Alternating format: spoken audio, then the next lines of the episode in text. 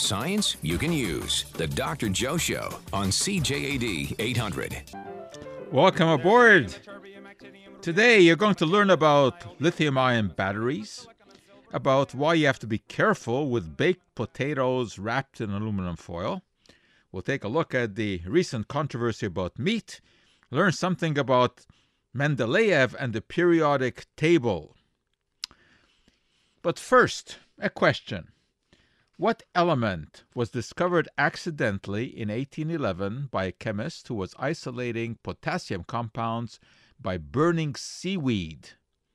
So we're looking for an accidental discovery that was made in 1811 when a chemist was burning seaweed and he chanced upon this element. What element was that?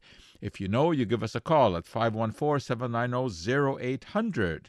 That, of course, is also the number where you can ask your questions. And you can also text me at 514 800. All right, let's get down to lithium ion batteries because they are fascinating. It's the lightest of all the solid elements, but it certainly isn't the lightweight when it comes to packing a punch. And I'm talking about lithium. That's an element whose compounds are at the heart of the lithium ion batteries that power our cell phones, our laptops, and of course our electric vehicles. And add lithium carbonate, and we have something really amazing because lithium carbonate can smooth out the highs and lows of bipolar disease.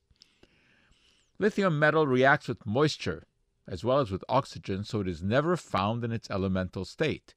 It has to be refined from lithium alumina silicate ores, and uh, the largest deposits of this are in South America, mostly in the highlands of Bolivia. And uh, getting the lithium out of there is not all that easy. Uh, either vapors of hydrochloric acid or chlorine gas can be passed over the ore to produce lithium chloride. And when an electric current is passed through the molten lithium chloride, you get lithium metal uh, and uh, chlorine. The lithium can then be converted into lithium carbonate, which is the compound used to treat bipolar disease, and also into lithium cobalt oxide, and that's the stuff that is used in our lithium ion batteries. Given the importance of these batteries in our lives, it comes as no surprise that the 2019 Nobel Prize in Chemistry was awarded this past week for the development of lithium ion batteries to John B. Goodenough an engineering professor at the University of Texas, Stanley Whittingham, who's a chemistry professor at the State University of New York, and Akira Yoshino, who works with the chemical company Asahi Kasei Corporation in Japan. Interesting enough, John Goodenough is now 97, and he's the oldest ever recipient of the Nobel Prize.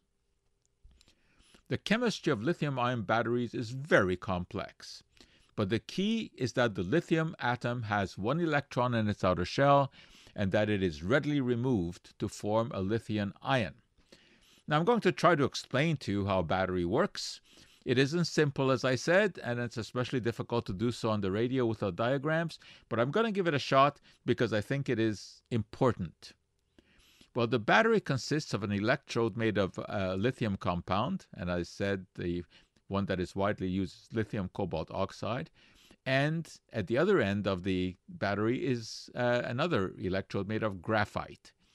The two electrodes are separated by an electrolyte solution through which lithium ions can readily move. And then there's also a polyethylene barrier. It's just a few microns thick, and that allows the passage of the lithium ions, but it is impervious to electrons, forcing these to travel through an external circuit. Okay, so let's think what happens when we're charging a battery. A power supply is connected to the electrodes. That sends a stream of electrons, that's what we call an electric current, towards the graphite electrode, and that then takes on a negative charge because electrons are negative. Those electrons then become trapped in the graphite. At the same time, electrons are withdrawn by the power supply from the lithium cobalt oxide electrode, and that becomes positive because it has lost electrons. The electrons come from the lithium atoms, which then become lithium ions and are attracted to the negative graphite electrode where they eventually become embedded. Why do they not react with the lithium ions that are also there? Because graphite is an insulator, and the electrons and the lithium ions are kept from combining. And now that cell is charged. When it comes to discharge, instead of a power supply, the electrodes are connected to whatever equipment is to be run on electricity, whether it's a car, whether it's a electric shaver, or whether it's a cell phone. Now the lithium ions are attracted back towards the lithium cobalt oxide electrode from where they came because being locked into a stable matrix with other metals is a more stable arrangement but the electrons are unable to flow through the barrier between the electrodes, and therefore they must pass through the external circuit, and that generates a current. There's no question that lithium ion batteries have changed the way the world functions. But as always, with any advancement, there is a but. In this case, there are issues about the environmental consequences of extraction of the necessary nickel, copper, lithium, and cobalt from their ores, as well as about possible health effects when it comes to the workers involved. Then there's the problem of recycling and concerns about the batteries possibly igniting and causing fires. The processing of ores has a large environmental footprint. It requires a great deal of water, loads of energy, and emits greenhouse gases. Recycling is becoming a bigger and bigger issue as spent batteries from vehicles pile up. Today, only about 5% of batteries are recycled, with the rest ending up in landfills, from where they can leak metals that contaminate soil and groundwater. The barrier to recycling is the need for costly plants with sophisticated equipment to treat harmful emissions, as well as the costs associated with the collection, the storage, and transport of the spent batteries. The recycling of cobalt is more critical than that of lithium since waste from cobalt mining pollutes water systems and has a number of health risks. Exposure to pulverized dust containing cobalt can cause contact dermatitis, as well as respiratory sensitization, asthma, decreased pulmonary function, and shortness of breath. Most cobalt is mined in the Congo, where there's a lack of basic protective equipment such as face masks, no gloves, and because of poverty, child labor is unfortunately common. And fire. Well, that's a scary business. We have heard stories about cell phones catching fire and airplanes crashing when lithium ion batteries ignited. Keep in mind, though, that relative to the number of such batteries in use, the risk of fire is minute. How does it happen? Well, it happens when a battery is short circuited. Short circuited means that uh, a current, that is the flow of electrons, goes through a place where it should not be going. Instead of flowing through the wires where it is designed to flow through, it flows back through the battery. Well, this happens when there's damage to the thin barrier that prevents electrons from flowing through the battery. And if electrons then pass through, they generate a current, and that can ignite the flammable electrolyte that is in there and it's actually under pressure so it can even explode. So when does this occur? It can occur if the battery is physically damaged or if faulty manufacturing leaves behind tiny metal particles that are capable of causing a short circuit. Uh, those were the flaws that uh, resulted remember in the recall of the samsung galaxy phones at one time well, without a doubt, research into improved batteries is intense, and there's no doubt that advances are on the horizon, both in efficiency and safety, and also in recycling technology. But for now, make sure that when you are finished with your batteries, you take them to a recycling center. Then at least there's some hope of them being recycled. And uh, if you're interested, this little piece that I just talked about, I of course wrote on my laptop, which is uh, powered by uh, lithium ion batteries. And I took a number of phone calls while doing it on my cell phone. And I'm also looking to see what the costs are of an electric powered car. You're listening to the Dr. Joe Show. We'll check traffic and be right back. Your source when you need answers. The Dr. Joe Show on CJAD 800. Before I get to your answers to my question about the accidental discovery of an element back in 1811 when a chemist was looking to extract chemicals from burning seaweed. Uh, let me uh, address the controversy over the meat study that uh, came out uh, uh, week before last. As you know, over the years, we've been told that we should be cutting back on the amount of meat because it is linked with various diseases ranging from uh, diabetes to cancer, and uh, processed meats are more suspect than red meat. That's what we were always told.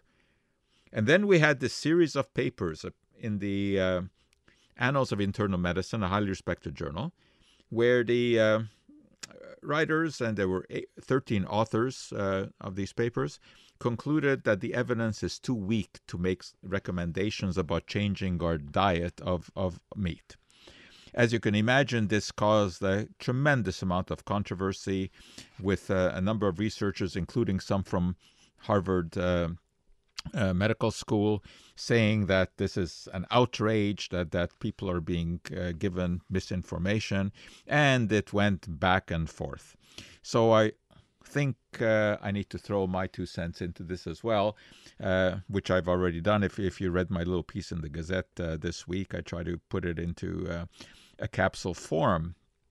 Uh, first of all, uh, little evidence is not the same as no evidence. And even if we go by the data that is provided by the authors of these papers, I think we can make a case for not uh, well, for for changing our meat intake. Okay, why do I say this? If we take a look at their data, they say that at most one in about 200 people will benefit if they cut back by three meat meals a week. And that, of course, does not sound very, very impressive. If you're told that make this change in your diet, your chance of um, any benefit is 1 in 200, you'd say, well, I mean, that's too little, and I'm just going to go on eating the way that I was eating. It's true that for the individual, that is a very small risk. But for a population, that can have significant benefits. Because if not just one person, but 100 million people, let's say in North America, would make a change, which is conceivable, we'd have a very significant uh, number of people benefiting, hundreds of thousands of people. So I think it is still fair to make the recommendation. Now, furthermore, of course, uh, to say that there's no need to change our meat consumption, how can you say that without qualifying that? I mean, if someone is eating 15 meat meals a week or five meat meals a week, that's a, a big difference. I don't think that anyone would say uh, that people who are consuming uh, relatively few meat meals a week should cut back. But I think if you're eating 15 a week, then you should cut back. So it isn't really right to say, well, you know, this just shows that we can keep on eating the way that we uh, have been uh, eating. It is also interesting to note that one of the uh, main criticisms of this paper was that one of the 13 authors five years ago had what is perceived to be a conflict of interest. How? Because he wrote a paper uh, about sugar consumption. And uh, there was some funding in that research that came from the food industry. That paper had absolutely nothing to do with meat, nothing to do with what is being talked about now. And he actually was abiding by the letter of the law, according to the journal, because this journal says that if you have any conflict of interest that took place within the last three years, you have to disclose that. Well, this took place five years ago. So he didn't disclose it. He was abiding by the letter of the law, but maybe not the spirit of the law. And he should have disclosed it because I think it makes absolutely no difference. It does not impact on, on this paper. Furthermore, I think uh, interesting to point out that um, uh, the Harvard School of Public Health, from where much of the criticism came, because they have published a lot of papers over the years about curbing meat intake, they are quite heavily funded by the nut industry and by various vegetable uh, and whole grain producers. So, uh, you know, one could play that game and say there's a conflict of interest there as well. I don't like to play that game. The game that I play is looking at the scientific evidence, not where the funding came from or who wrote the paper. Let's judge the evidence. Let's judge the data and see where that points. And right now, that data points to the fact that our diet should be based on a lot of vegetables, a lot of whole grains, and not that much meat. And Canada's food guide has gotten this right. If you look at the plate that they are suggesting, half of it is filled with vegetables and fruits, a quarter is filled with whole grains, and a quarter is filled with various proteins that can be meat, it can be poultry, it can be fish, it can be beans, it can be lentils. I think that's the way to go. Uh, the controversy, of course, will continue because we can never have a proper study about eating meat. You can't have a controlled randomized trial where one uh, group eats meat, the other group is vegetarian, because of course, if you're not eating meat, you're eating something else. And you don't know whether or not it is the meat eating or whatever else you're eating that is responsible for whatever change you might note. Uh, so these studies are, are just not doable. We are restricted to the epidemiological evidence, which is very suspect because uh, people, of course, can't remember properly when they're asked to fill out forms about what they ate. They, they don't know amounts. Uh, and they also tend to emphasize things that they think they should have eaten instead of what they ate. And um, I've made some calculations looking at some of those uh, questionnaires, and it seems that people eat more broccoli than the world is capable of producing. So, anyway, we're stuck with rather poor evidence when it comes to nutrition. But when you put it all together, uh, I think we're quite on solid ground to saying that uh, the closer we are to a plant based diet, but not exclusively a plant based diet, the better off we are. And we're never going to have a final solution to, to questions about nutrition because the studies that need to be done, in fact, just cannot be done. So uh, I'm sure that we will be reading more and more about this. There'll be allegations of conflict of interest all over the place and about uh, uh, poor studies. But you know, we've had hundreds and hundreds and hundreds of studies on nutrition, and this is where we end up. I don't think we're going to gain much more by doing more of the same kind of uh, of studies. So uh, I, I, think we can leave it at that. That uh, the closer to our we are to a plant-based diet, the better. Let's eat our fruits and vegetables. I don't think it's important whether they're organic or conventional. What is more important is to make sure that we are eating enough of them. I think we should be eating our, our whole grains, and uh, I'm certainly not against eating meat. Uh, I will even occasionally eat a hot dog as long as there's a hockey game or a baseball game in front of it. You're listening to the Dr. Joe Show. We'll take a break and be right back. Life's everyday mystery solved. The Dr. Joe Show on CJAD 800. Okay, I think we've uh, kept poor Helena waiting a long time for an answer to the question. Hi, welcome to the show. Hi, good afternoon. How are you? Good. So, what's the answer? Um, well, I don't know. I, am hoping to. Would it be iodine? Yes, it is. It is. Oh. And therein lies an interesting story. Thanks for the answer. Sit back and listen to the story. Okay. Okay. Back in the early 1800s, the production of potassium nitrate, or saltpeter as it's commonly called, uh, which is, of course, an essential component of gunpowder, and that was a booming industry. And the potassium required was isolated from the ashes that remained after burning seaweed. What a messy business that is. And then one day in 1811, the seaweed tank in Bernard Courtois' saltpeter factory needed a thorough cleaning, and he decided that sulfuric acid was the right chemical for the job. Within minutes, Courtois was amazed to see the room fill with violet fumes, which later deposited on surfaces and formed crystals. He didn't know it, but he had discovered iodine. It was the French chemist Gay Lussac who identified the crystals as a new element and named it iod, from Greek for violet.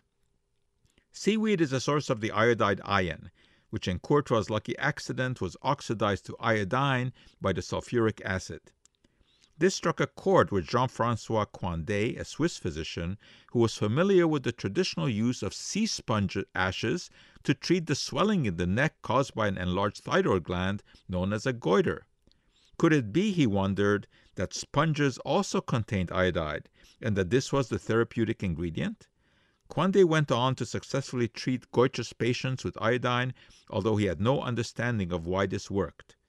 Finally, in 1896, German chemist Eugene Baumann discovered that iodine concentrated in the thyroid gland and suggested that enlargement of the gland was due to its frantic attempt to sequester as much iodine as possible when supply was inadequate.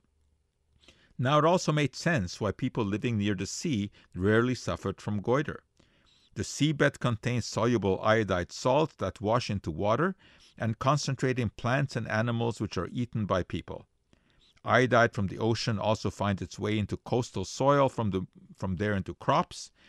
Uh, so inland, there's less iodine, which is why until the early part of the 20th century, the American Midwest was known as the goiter belt. Crops and the animals that fed on them contained very little iodine. The role of iodine was clearly identified in 1914 when thyroid hormone was isolated and shown to contain the element.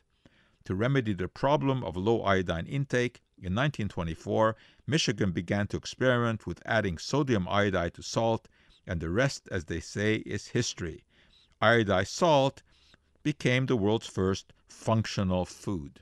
So now you know the story behind uh, iodine.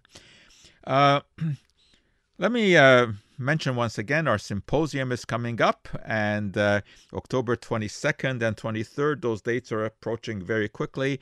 And this promises to be one of the best that we have ever featured because our topic is of interest to everyone, because something we all do is age.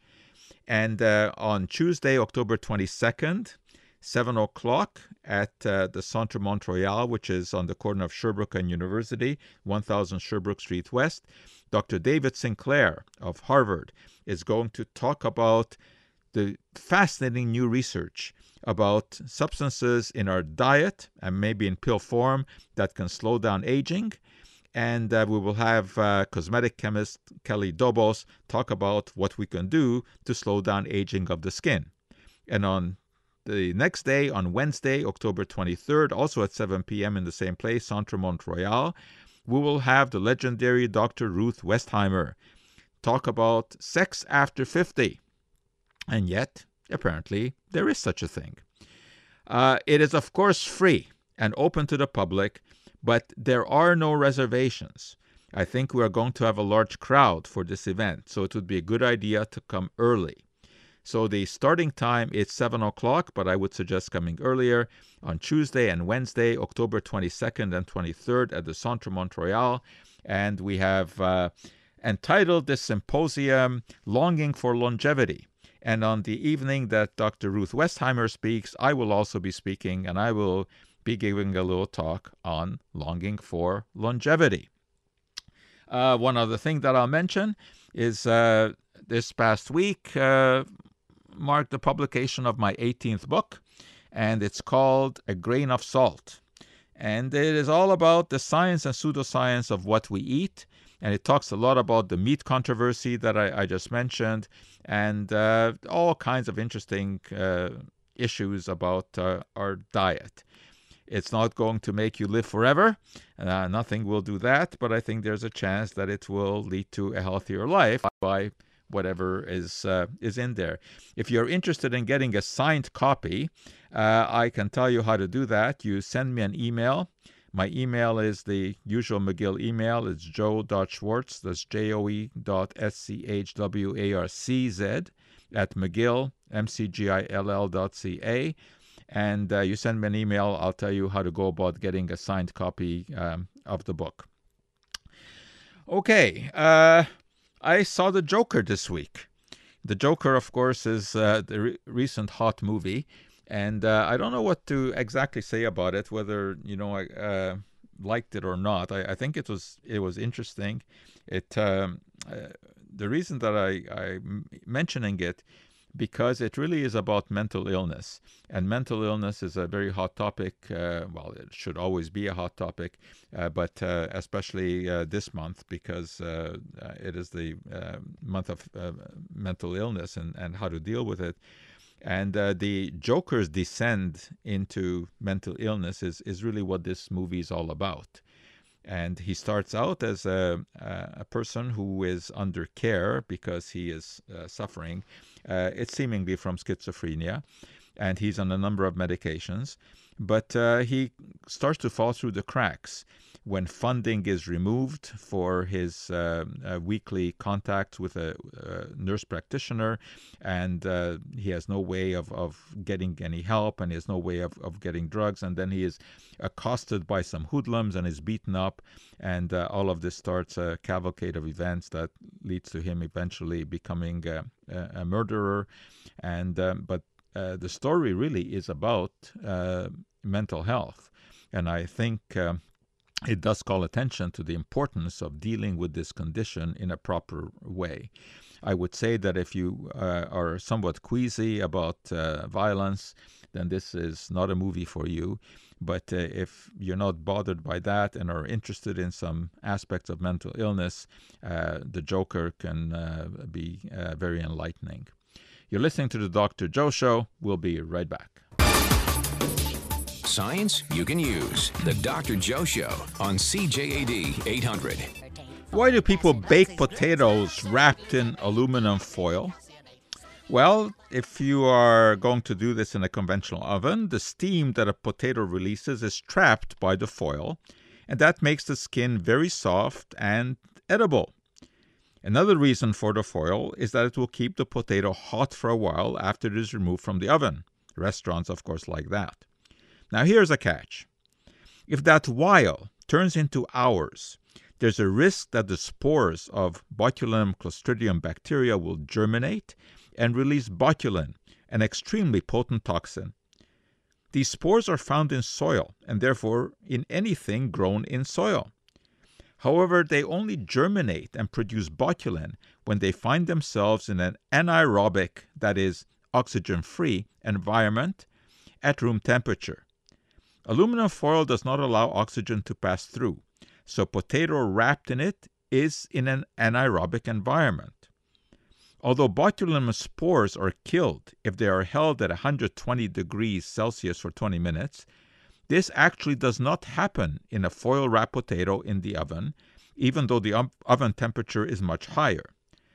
The foil retains the moisture coming out of the potato, meaning that the temperature at the surface where the spores are found does not exceed 100 degrees Celsius, which of course is the boiling point of water. And it's only exceeded when all of the moisture has evaporated and then the potato begins to burn and becomes inedible. If the potato is allowed to cool with the foil on it, it will pass through the temperature range between 10 and 50 degrees when germination occurs and botulin is produced. It takes hours for enough botulin to form to present the risks, so there's no problem if the potato is eaten right away. Storing the cooked potato in the fridge is also fine since the fridge temperature is between 2 and 4 degrees. If there's any concern about the possible presence of botulin, well, then you can always uh, heat the potato for 6 minutes at 80 degrees because that inactivates the toxin. Uh, Botulism from baked potatoes is rare, but it can happen. In 1994, there was a large outbreak in El Paso, Texas that affected 30 people, four of whom had to be put on respirators. Besides respiratory problems, those affected suffered from blurry vision, double vision, swallowing problems, slurred speech, fatigue, dizziness, and the onset of symptoms uh, came roughly 24 hours after exposure. Although most who ate from uh, the dip, which was contaminated, had at least some signs of poisoning, not everyone did, indicating individual differences in susceptibility. The problem was that this dip that had been served in a Greek restaurant had been made with baked potatoes that had been wrapped in aluminum foil and held at room temperature, but for several days. So, again, your risk is very, very small because uh, you're not going to hold those potatoes wrapped in aluminum foil at room temperature for any significant time. But it's an interesting story. Of course, you can always cook your potatoes in the oven not wrapped in aluminum foil. You just have to deal with a little bit of crispy outside. You can also cook in the microwave oven, which makes very good potatoes, but obviously you're not going to wrap them in aluminum foil in the oven. Next, I want to tell you a little bit about the periodic table because this is the year of the periodic table. And, you know, there's something common to just about every chemistry classroom in the world, and that's the periodic table. Hangs on the wall, and thereby hangs a tale. A tale of an unconventional but brilliant Russian chemist, Dmitry Mendeleev. He was born in Siberia, 1834, youngest in a family of 14 children. His first exposure to science came from stories told by dissident scientist who had been sent to Siberia. The youngster showed such interest and ability that his widowed mother hitchhiked 14,000 miles to have Dmitri admitted to a school in Moscow. When no one would take him, she persisted until he was eventually allowed to enroll at the Pedagogical Institute in St. Petersburg. Here he became such an outstanding teacher that he was sent abroad to study in Paris and Heidelberg, the German city which at the time was the hotbed of chemistry. On his return, this man who looked more like a caveman than a scientist became professor of chemistry at the University of St. Petersburg and was soon recognized as the leading light in chemical education. As any good teacher, Mendeleev attempted to organize the knowledge he had to impart in a systematic fashion. But truth be told, chemical knowledge at the time was pretty chaotic. Students basically memorized what happened when chemicals were combined. They learned, for example, that when a piece of sodium was dropped into water, it ignited. Piece of aluminum did not. Nobody really knew why. Mendeleev was convinced that elements did not react in some random fashion. Somehow their properties and behavior had to be systematic. He began by writing the names of the known elements on cards, together with their properties and atomic weights. He knew that potassium behaved like sodium when dumped into water, so he grouped it together with sodium. Similarly, he grouped nitrogen and phosphorus and chlorine with fluorine due to matching properties, and a pattern began to emerge. The properties of the elements were periodic. By virtue of their atomic weights, the elements could be grouped into families with similar properties. And then came Mendeleev's boldest stroke. He predicted from holes in his periodic table that as yet undiscovered elements must exist. He suggested that eka silicon, an element with properties like silicon, would be found, and indeed in 1886 germanium was discovered. The publication of Mendeleev's work in a classic textbook called Principles of Chemistry in 1868 brought fame and fortune. Also brought scandal. Students flocked around the great man with adoration. In one case, this adoration was returned. Mendeleev, the most famous scientist in Russia, fell in love with a 17 year old student. That was a real problem, because Mendeleev at the time was a married man. Much to the concern of the young lady's parents, he pursued her relentlessly. The noted scientist divorced his wife and was determined to marry his new love.